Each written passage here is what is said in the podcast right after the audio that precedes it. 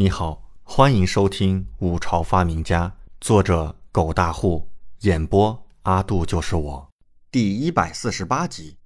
天上到底有多少颗星星？一颗也没有。我，李准张了张嘴，一脸郁闷。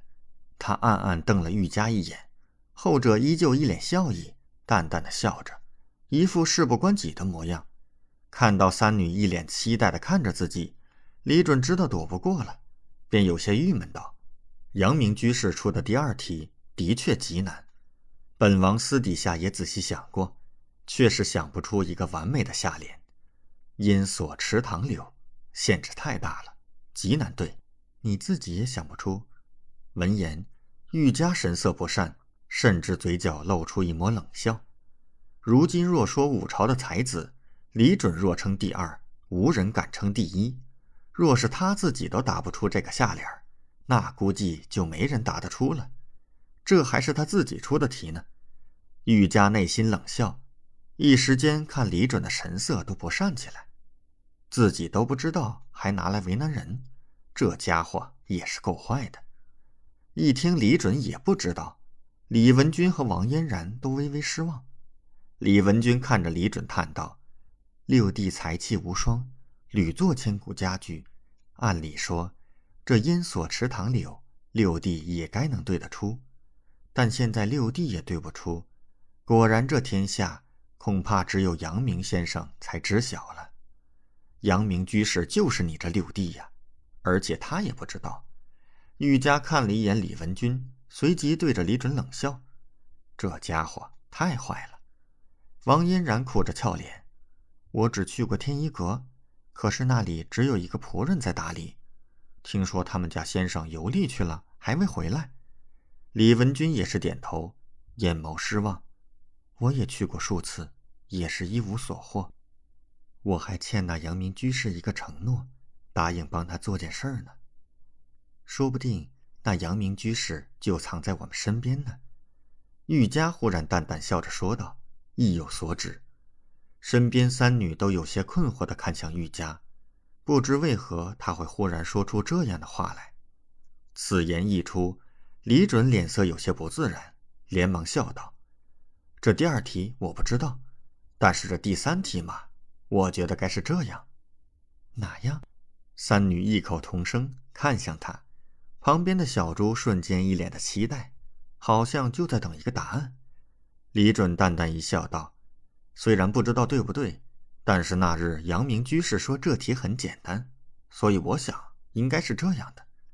这第三题嘛，是这般说的：现在这天上有多少颗星星？这到底有多少颗星星呢？有谁知道？没有人。所以那阳明先生显然不是要我们答出具体有多少，而是要我们的思维方式，思维，思考问题的方式。三女面面相觑，玉家美眸眯起来，瞬间若有所思。李文君也是眼神微亮，点头道：“这么一说，似乎阳明先生的确有这个意思。那到底什么意思啊？”王嫣然想了想，摇摇头，她想不明白。玉佳和李文君看向李准，等着他说出答案。李准顿时一脸笑意，故作风范：“请注意听题。”现在这天上有多少颗星星？阳明先生问的是现在。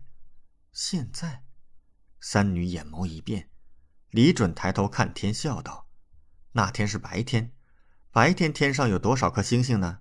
答案就是一颗也没有。”哦，当时，三女眼眸一凝，张大了小嘴儿。果然，是啊，一颗也没有，这么简单。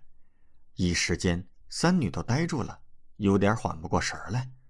小女抬头愣了愣：“对呀，小姐，现在一颗星星也没有啊，真的是一颗也没有。”空气有些凝固，除了李准之外，其他人都若有所思。玉家已经知道这就是正确答案，可是没想到答案竟然是这样，内心复杂到了极点，看李准的眼神都充满了怨念。仔细一想，当日阳明先生的确说过这题很简单，反复强调让我等仔细听题。